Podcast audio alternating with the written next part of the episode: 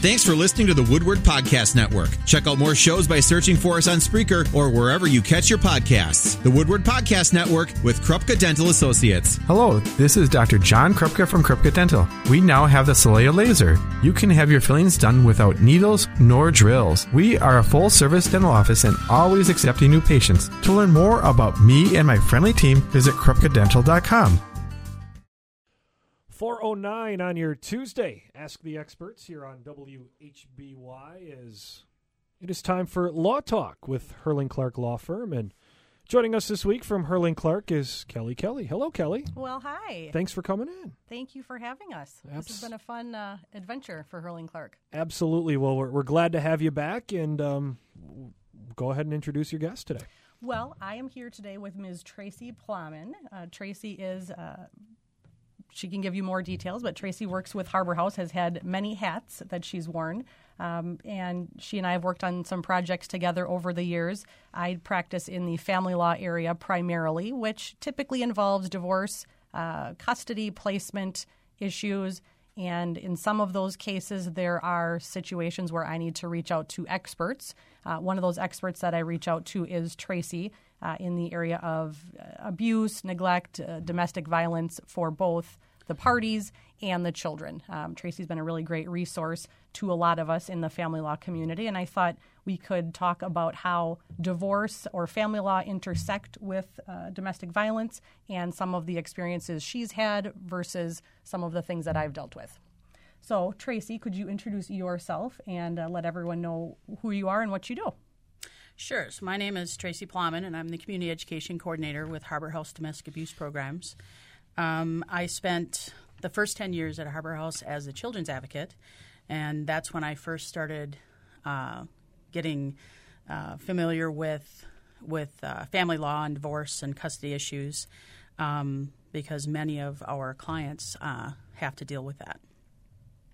And what are you presently doing with Harbor House? Um, so I do community education. So I go either go out into the community or bring the community in and try to raise awareness and educate about the uh, topic of of domestic violence and also um, Harbor House Services. Uh, most people think that we are primarily a shelter program, and the shelter actually is one of I think about eight programs that we have, and not even really our largest program. So I try to help people uh, become uh, be able to recognize it better respond uh, to victims better and then refer. You know, it's interesting because when I have people coming in as a client or a potential client, uh, oftentimes the uh, domestic violence or the abuse uh, has been going on. It, it typically doesn't start while I'm representing somebody. You, on the other hand, have met with people that have been in relationships and they may be in relationships for months or years before they are able to make the step to finally say, I need to permanently be out of this relationship, whether it's um, a divorce or it's a you know separation because they're not married but they share children together, or even don't share children together but are in a relationship. Um, can you talk a little bit about that, your experience with uh, the length at which people will stay in relationships and, and how it is that they're able to finally decide that they need to leave a, a, a bad relationship? Sure. Yeah.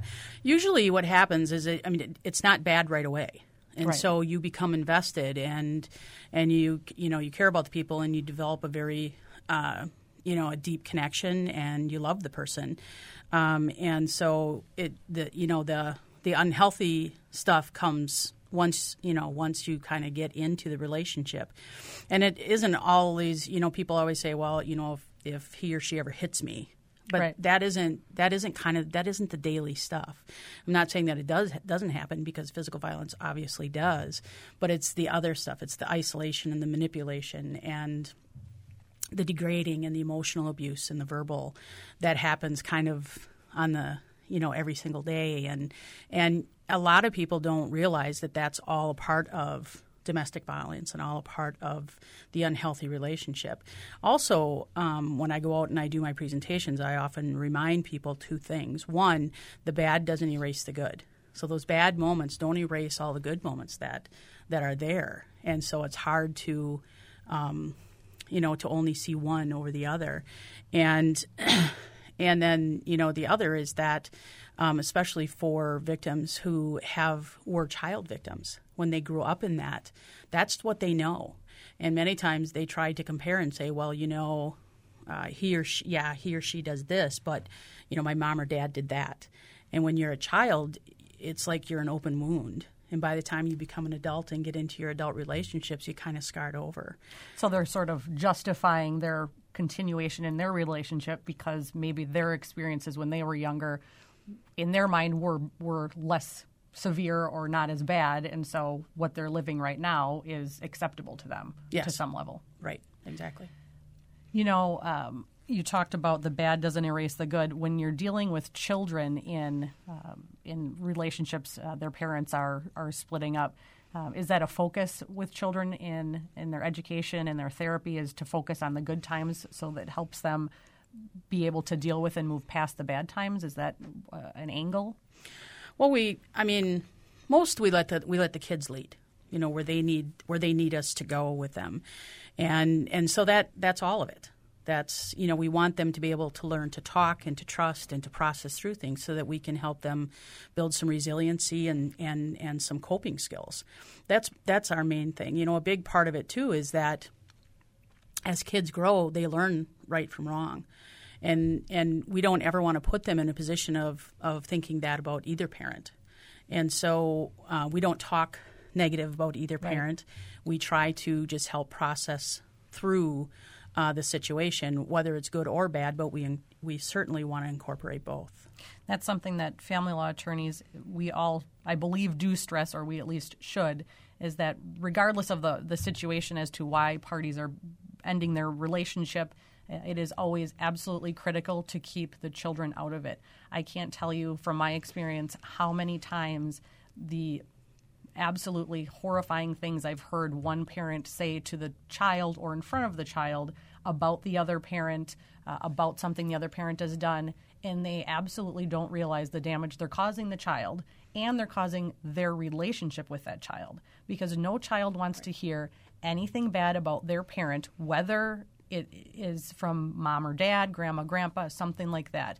Um, the other component I think that people don't realize, and, and recognizing that when people are getting a divorce, for example, they're not in their best frame of mind. I mean, it's a, it's a traumatic event, it's a difficult process. People don't want to be there. Um, so they might not be making the best decisions. But when you say something about someone's uh, parent, that child then is going to develop a little bit of resentment because it's you're saying something bad about my mom or my dad, and maybe the child can see that uh, it's it's a bad circumstance, but they're still going to not appreciate you saying something bad about their parent. And so, we as family law practitioners always remind people: do not say things in front of your children, whether you think it's true, because sometimes people will justify it and say, "But it's true." I don't care if it's true, you are doing damage to your child that is going to last far longer than this divorce process. Right, exactly. And we, we see that a lot. I mean, you know, the majority of cases with kids. Um, the other thing that happens um, um, when you have one or both parents that are constantly talking negative about the other parent to the child or even in front of the child um, is that the child takes on some of that burden. Mm-hmm. And so, sure. you know, if they see a parent maybe not doing some healthy things and then they hear bad things, then they sometimes kind of take they're a product of that of that parent. And so, um, you know, the other thing that we don't want to do is ever take the right of the child to love their parent away. Right. And by saying negative things, then they have to stop and go, okay, well, eh, you know, I, I, I love my mom. Am I not supposed to? And we don't ever want to put them in that position. Or make them feel guilty about it, too, because I've had cases where um, let's say for example mom is is bad talking dad in front of maybe grandma and grandpa. And so then all these people that this child loves and, and looks up to and and seeks for support are saying bad things about the other parent. And so this child's not going to to say well no dad's actually a great guy in front of all these other people because child's going to feel bad about that. And so i'm sure the internal conflict is pretty hard for a child who whose parents are now not intact anymore going through this to deal with. Right. Um, and parents need to recognize that. Uh, and I don't know what else you might have to say on that topic. You know that it's just a really hard one. We we try really. One of the things that I tried to do when I was working with families was was just kind of have them have a kind of a no mom zone and a no dad zone. So when you're with whatever parent you're with, try to focus on that moment and that environment and that relationship, and don't bring in the other. Right. If the child does, that's fine, and you can respond to that. Um, but it really it, it, would be better for the child and honestly your relationship with the child and i don't care which parent this is it's better for you if you just focus on your relationship in your environment all right it's it's 419 let's take a break right now it's law talk with uh, herling clark kelly kelly with Herling clark and our guest today tracy plowman of harbor house and we'll continue our ask the experts law talk coming up after this on hby Another edition of Law Talk with Herling Clark, Kelly Kelly, and her guest Tracy Plowman of Harbor House with us here in the WHBY studio. All right, we're back. So we were talking over break here. Um, one of the things that I will do when parties come in, and, and certainly I will have a client come in that's already been served paperwork. I will have a client that comes in that um, wants to file as a joint petitioner with their spouse or I will have someone that comes in because they need to file immediately for some reason. I do also have situations where somebody is thinking that a divorce is on the horizon and they're just wondering how they can best prepare. Um, really, I don't have a crystal ball, so that's a difficult question to answer. But one of the things that I do try to have people gauge and think about is letting their spouse in on the fact that a divorce is coming down the pipe. And it has to be a good circumstance to do that. There needs to be uh, decent enough communication between the parties. It needs to be a, a safe conversation. Um, if all those things are present, I think it's more helpful for the process and really for their children to have the other spouse not be surprised by being served paperwork. Likewise, if parents both acknowledge that the, the marriage is ending, I sometimes will say, hey, do you think your children are going to react um, in a, such a way that maybe getting them into counseling and, and have a safe environment for them to understand what's happening and, and go through the transition. Um, sometimes people will agree, sometimes they won't. But we try to do a little planning, so to speak, to make the process a little bit easier. And sometimes that's slower on the outset because of, of counseling and walking through it. But I think it does better in the long run for people. You know, you have to crawl before you walk. What what types of uh, talks do you have with people, or what experiences you have with people on giving them forewarning if if that's something that you can do? Yeah, we don't usually have that luxury, I guess. Um, many times uh, when we have a, a, victim of domestic violence who's finally to the point where they want they want out and they feel um, that they don't have any other choice, um, it's either not safe enough for them to tell their partner ahead of time, or uh, the partner or the situation has already kind of blown everything up and and everybody kind of knows. And so we're usually reactive. So we're trying to, you know, um, if we get involved and we get involved with the kids, then we're just trying to help the kids cope and process through things and and those sorts of things. Um, so we don't really, usually, we don't have uh, the luxury of of being able to kind of lay that out and plan. And I absolutely agree with you 100 um, percent. I think I've always been, uh, I've always believed that the kids cope when the parents cope. Um, when the parents don't, um, aren't civil and they don't they don't deal with this well, then the kids struggle more, and that is absolutely domestic violence. There's usually one that wants out but is scared, and one that doesn't want out and is very angry, and and then the kids kind of end up being um, you know, secondary victims and all that, and and they really struggle. Um, but I do believe that that we can help kids through it, and kids will cope and they'll be resilient if the adults in their life do the same. You know, there's a, evidently a whole volume of, of research of children's brain development and um, in the area of divorce, and study after study tells us that regardless of the parents' relationship and, and, reasons why they're getting a divorce, how the parents handle the divorce, especially around the children or the perception the children have, is going to be directly impacting how the children deal with that. So if mom and dad are an absolute nightmare to deal with, can't stand each other, can't sit in the same gymnasium together for a, a volleyball match, that will affect the child. Um, so sometimes you just, as a parent, have to understand that that is going to impact your child even more so than uh, just about anything else. How you react to this major event for them is going to shape a lot of their things, and and as you mentioned earlier, might shape the way that they handle relationships moving forward for themselves.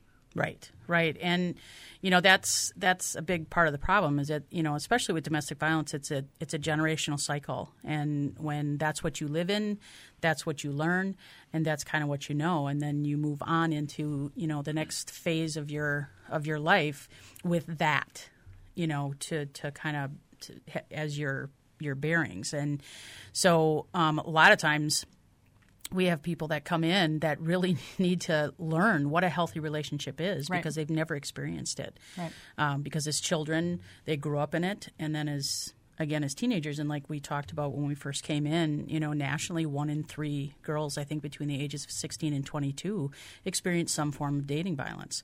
So you know that's that's a that's our high school and college age girls um, who are already experiencing this and so and and most of them don't tell anyone right. when it's happening. And so it's it's just a you know it's a huge huge issue.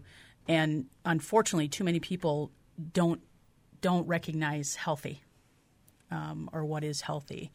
And they kind of just like you said before they just kind of justify the things because you care about the person and you've invested and and you know your goal is to make this work. Right. And and if you have children together that adds a whole nother layer of reasons why people say I, I, stayed in this relationship. I can't tell you how many people over the years that have told me that they, for whatever reason, wanted to not be in that marriage, but they stayed for literally decades until their children were, you know, graduated high school or until the children, you know, got married or, or something like that. So um, people do do certainly stay in relationships for, for all sorts of reasons, but for a long time if, if they just aren't ready to make that decision. Yeah. We've been talking about just generically the, the topic of domestic violence. You and I know there's all different types of domestic violence and that manifests itself in all sorts of ways. Can you tell everyone a few of the examples or ways in which domestic violence can uh,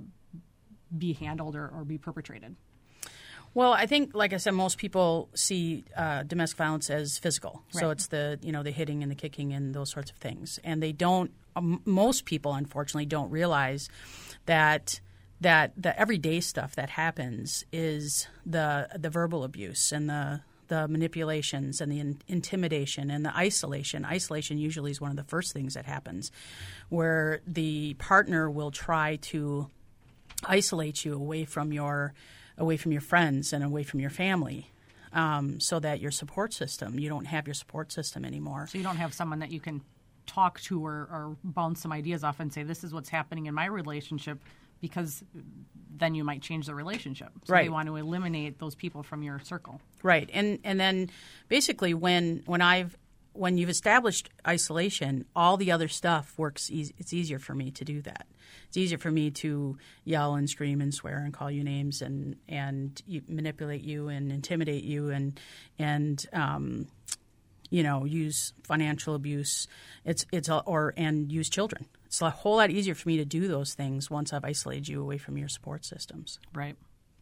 All right, it's 4:30. We're going to take our bottom of the hour news break. Come back with more of Law Talk with Herling Clark, Kelly Kelly, and her guest today, Tracy Plowman of Harbor House. As uh, we continue on here on our Tuesday, Ask the Experts on HBY. 435 on WHBY Law Talk with Herling Clark. Kelly Kelly with Herling Clark with us, and her guest today from Harbor House, Tracy Plowman. One area that we uh, spend a lot of time talking about uh, earlier today was the topic of restraining orders. And from my vantage point, the term restraining order in the public has a lot of different meanings, but uh, when I think of a restraining order, I think of a harassment restraining order or injunction or a domestic violence restraining order or injunction. Um, there are different restraining orders that you can put into place with law enforcement, uh, you know, no contact orders. There are different types of restraining orders that are in family law cases. Um, you know, and sometimes I think the public at large has a, a not great understanding about the definition of a restraining order, and it's because we all use the term so flippantly. Um, people will call and, and ask if they can get a restraining order because of this or because of that. But one thing I do think in family law that uh, when you have a safety concern or a history of, of domestic violence, um, it is helpful to have some more uh, detailed provisions regarding behavior and conduct and um, ability to be around the other parent or things that you can and cannot do as, as a layer of protection. Um, and oftentimes we'll incorporate that type of language into an agreement rather than going to the step of actually filing a restraining order because that's a whole separate process. Uh, there's different legal burdens, there's different court hearings and things that you have to do. Um, and one of the things that we talk about as family law practitioners is is this restraining order as a, is a separate civil restraining order, not something in the family law case. Is that filed and is that used as a sword or a shield? And by that I mean, is it used as a protection because of uh, what somebody's in, encountering in a relationship or by somebody else? Or is it a, a sword in order to set yourself up better in your family law case? Um, as an example, uh, let's say I'm getting a divorce and I really want to stay in the house. And I don't think I have a better legal argument than my spouse does to keep the house.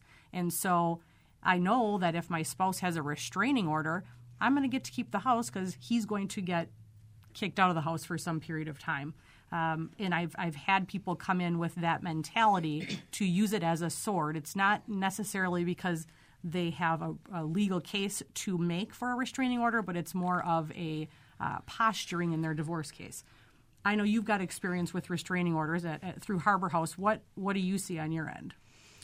Well, I think for us, when we have somebody that comes in um, wanting restraining order, one and one of the things that I mentioned to you earlier is um, a lot of, of victims of domestic violence are afraid to file for restraining orders because they're going to they're going to make things worse with their um, with their partner.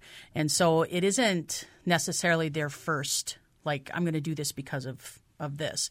The other thing that we are very cautious about is making sure that when we sit down and we talk to somebody that we can um, that we can reach or show the criteria of the either domestic or harassment restraining order.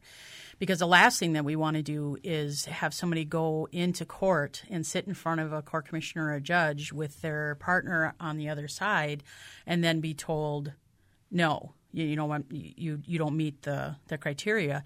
And unfortunately when there's domestic abuse involved in that then what that does to the partner is it makes them feel like they won like they have more power. They're going to reinforce the fact that see everybody believes me nobody believes you which is a lot of what they're told in their home anyway. Already.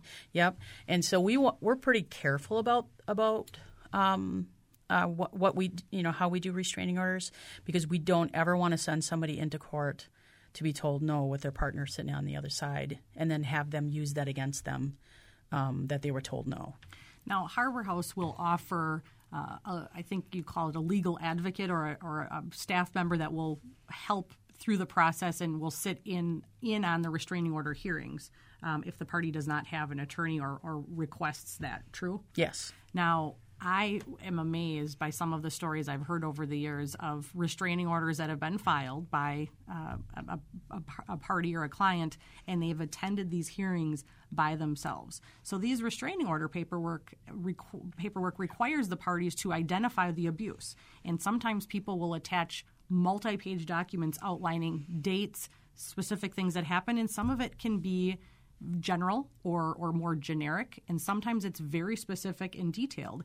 And for those victims to have to come to court and verbalize under oath in front of the court commissioner or judge all of these things that happened, and the partner uh, person who's perpetrated this is sitting you know 10 feet from them staring at them while they're testifying i think would be a, a horrifyingly scary situation and so um, i think the fact that that an advocate is is available, even if they don't have an attorney, is something everybody should try to use because navigating that process would be so scary, and, and they're already feeling um, vulnerable because of the situation they're in.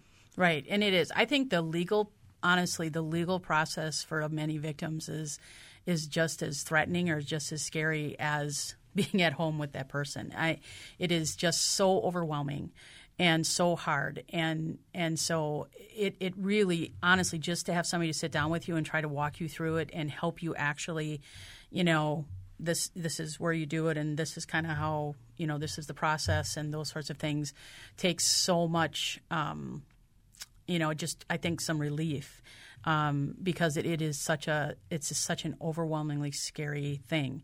And many times, in, in with uh, domestic violence victims, they've had the law or they've had these things threatened. Right. Like, and especially, eh, you know, there's an imbalance there. There's an imbalance of power. That's what domestic violence is about. It's about power and control. And so, generally, one person has control over most of the money and most of the decisions, and they've done that for the probably the majority of the relationship. And so when you're the one on the other end that has no access to money, no access to, uh, you know, really anything, and you're going up against somebody who has always told you, I'm going to take everything and you're going to have nothing and, and, you know, go ahead and nobody will believe you, it's very daunting. I've had a lot of people that have scheduled initial appointments for various family law matters and they miss their appointment and when we call them up to make sure things are okay and if they wanted to reschedule, see, people have said that they've been in the parking lot in their vehicle and they could not get out of the vehicle because the prospect of acknowledging and actually taking that next step, whether it's divorce or, or something else, was so anxiety provoking that they just turned around. Yep, that happens a lot actually at Harbor House. I always tell people that most people think that the first place that domestic violence uh, victims come is to Harbor House. We're the last. We're generally the last place because when you walk through our door, it's kind of a reality. You know, you we sit down with you with all the information and lay it out for you, and and you, you get to see it, and um, it's it is. I mean, it's it's kind of reality hitting you like hitting you like a train.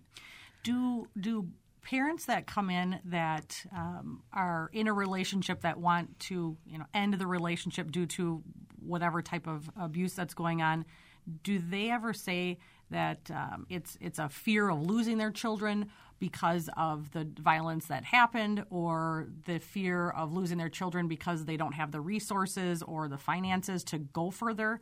Um, does that prevent a lot of people from pursuing uh, terminating the relationship? You know, getting counseling, separating. I, I would probably say the majority.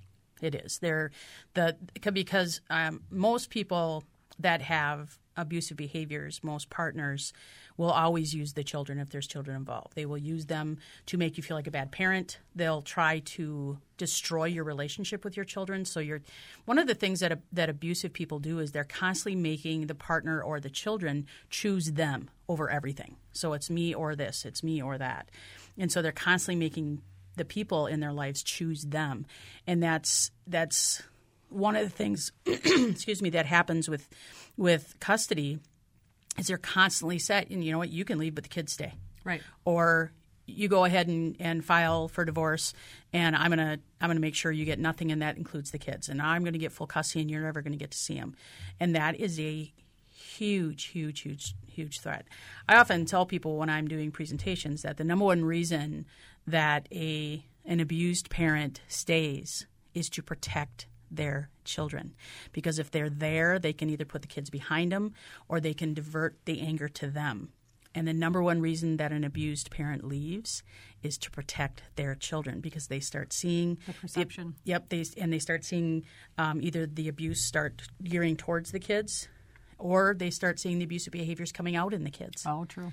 And so that that a lot of times gets, um, I would say, especially moms at least, um, that gets them to leave a lot quicker than the actual physical abuse to them. Because they take, I'll take it. I'll withstand this as long as my children are protected from it. And, and face it, kids are smarter than a lot of people give them credit. I know a lot of people will tell me, well, I, our children have no idea that we're getting a divorce, or our children have no idea this or that.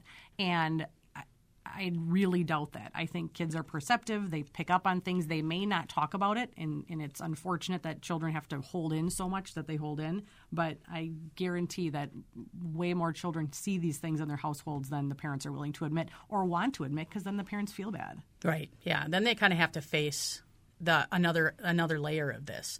And I hear it all the time, and especially when I was a children's advocate. And I know we have two amazing children's advocates at Harbor House now, and they hear it all the time. And that is, well, they don't know. You know, my son doesn't know. Um, and and then we have a 20 minute conversation with the parent and the child and find out, yeah, he was sitting on top of the stairs. Right. And so he heard everything. But then he went back to bed before you had a chance to know anything. Or I've had uh, parents say, well, you know, they, they don't know because they were at their maybe that they're remarried or whatever, and so they were at their their dad's house or they're at their mom's house. But then I always ask them, it's like, okay, but here's the thing: the kids know because your actions and reactions change towards your kids and towards each other as you're heading into an explosive moment or explosive incident. And so when I was doing uh, children working with kids and families, um, the kids usually knew that the explosive incident was coming. They could sense it. Yep, and and mostly it was because you you don't realize how much as the victim how much your actions and actions and reactions change and your focus changes and your concentration changes and your patience level change and your kids start recognizing that. And so they know. Um, so yeah you're absolutely right. They know. Do you, just came to mind, but you know, these days, I would suspect most households have, if there's two parents, both parents are working.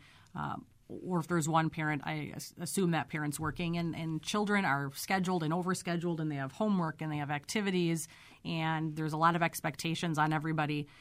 Is there any evidence, or do we know whether um, domestic violence on the whole has increased in the last 40 years or 50 years since it was when uh, the more typical, or at least more typical than today, that one of the parents stayed home? Is there any correlation to parents being busier and, and just society in general? Because I would expect that uh, a stressor, as you mentioned before, sometimes can be a, a trigger of someone having an episode. Sure. I mean, you know, there's certain things that it, that make make the situations worse, but they don't cause the domestic violence and they don't cause the issues and the crisis and the chaos in the home. I personally, and I get asked this all the time, but I personally don't think that there's more. I think we're disclosing more. So I think more we're we're we're educating better. It's you know the topic comes up. Um, we talk about it more. We learn about it more. You know, we're, we're in the schools. Um, you know, we go out into our communities. It's on TV. So I just think that you know, I think that we talk about it more, which gives people permission to disclose. It's it's sad that you look at it that way, but it really, you know, that's when it, when I train, like I train nurses and and uh, doctors, and one of the things I always say is that you have to ask the question. You have to ask them, and I know it's an uncomfortable question, but you have to ask them because if you don't, you don't give them you don't give them permission to tell you. Right. Otherwise, they think that they have to keep it a secret or they have to keep it hidden because it's very embarrassing and and they don't want anybody to know. But if we, t- you know, if we let them know that we notice, then we it at least opens the door, and they may say no, but then you keep you keep opening that door, and then one of the times, hopefully, Right. when they're ready, they'll disclose, and then you can help the whole family. Um, Right. That's so. the key. It's 448. We'll take our final break, come back, and uh, wrap things up for today. Law Talk with Herling Clark here on WHBY. Our Tuesday edition of Law Talk with Herling Clark, Kelly Kelly, and her guest Tracy Plowman in studio with us. Well, we were just talking that we made it through the first 50 some minutes here, and, and no one cut the mic for us, so we must be doing okay, right, Tracy? That's right. Uh, one of the things that uh, is a hard predictor or um, aspect of a, a family law attorney is the differences in county to county or judge to judge on a particular issue. Um, we do have universal statutes in the state of Wisconsin, and, and those are available to anybody. Uh, and in theory, the statute is the law. But different judges in, in, in different counties, the procedures differently, um, people's personal definition of the word reasonable or equitable or fair vary. Um, and so when I have clients that come in and they would like, understandably, some sort of certainty and they want to know what's the result going to be here, I can't give that to them. And I, I do tell them if they meet an attorney that says, I can guarantee you're going to have your children primarily, or you're going to get X amount of money for child support or maintenance, that's probably somebody they should shy away from because we can't make guarantees as lawyers. I mean, we just can't. Um, I suppose that parents, when they're in a, in a domestic uh, violence relationship, that's something else that would stop them from terminating the relationship is because they don't know what's going to happen in the future. They don't know what a divorce is going to bring to them, to their children, how often they're going to see the children. Um, and the fears that are associated with that. What What are your thoughts on that fear and the unpredictability as a as a stopper for people? Yeah, I mean, we we face the same thing, and it, it is very difficult. And you know, like we were talking earlier, it's you know, it's one thing when we're in you know the county that we're that we're based in, and, and the people there know us, but when it's outside that county, nobody knows who we are or why we're there, and it is very difficult. And and there is no certainty. We can't we can't guarantee that anything is going to go one way. Um, and it is a huge deterrent for people to follow through with a divorce or with a restraining order or with any kind of you know custody or anything like that. And again, you have to remember when it's domestic violence that there's been so many threats and many of them already carried out. Right. That when somebody tells them something that that abusive partner, they believe them. And so when they say that I'm going to get the kids, um, you know, I, I mean, seriously, if I had a quarter for every time I did that, I could. You'd be on your private island right now. Yeah, I could. I could just get, you know retire and volunteer at Harbor House and and um, and still have plenty of money. So um, because that's what they come in and they go like, well, you know, he or she said said this, and it's like okay, not you know. Let's let's just take a step back. Let's breathe. Let's they don't get pause. to decide how the future works. Either, right. That right. and I would say that's not quite how divorce works. But then again, there are no guarantees. And so the way I usually do it is, well, you know, generally it could go like this, this, and this, but it could always it could also do this, this, and this. I used to start out a lot of my conversations with, okay, you're not going to like everything I have to say, but know that I'm on your side. That's what I tell clients all the time. It's not I'm not telling you things you want to hear. I'm telling you the way I think it is likely to be or is is a, a definite chance of being right? Right yeah. right. And it's always best to be honest. And uh, and honestly i learned that from kids. It's best just to be to be honest and and kind of put it out there.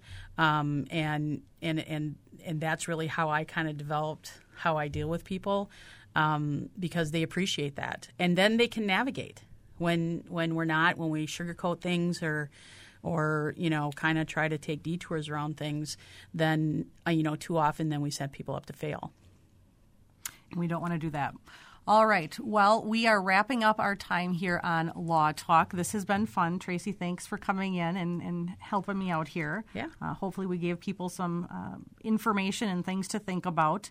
Um, I certainly can be contacted at the office, uh, 920 739 7366. You can look us up at herlingclark.com. Um, Tracy, how would anyone get in contact with Harbor House if they needed to? Uh, Harbor House number is 920-832-1667. And otherwise, it's uh, harborhouseonline.org. Uh, dot org. All right. Thank you. All right. Thank you, Kelly. Thank you, Tracy. That does it for Law Talk with Herling Clark here on WHBY.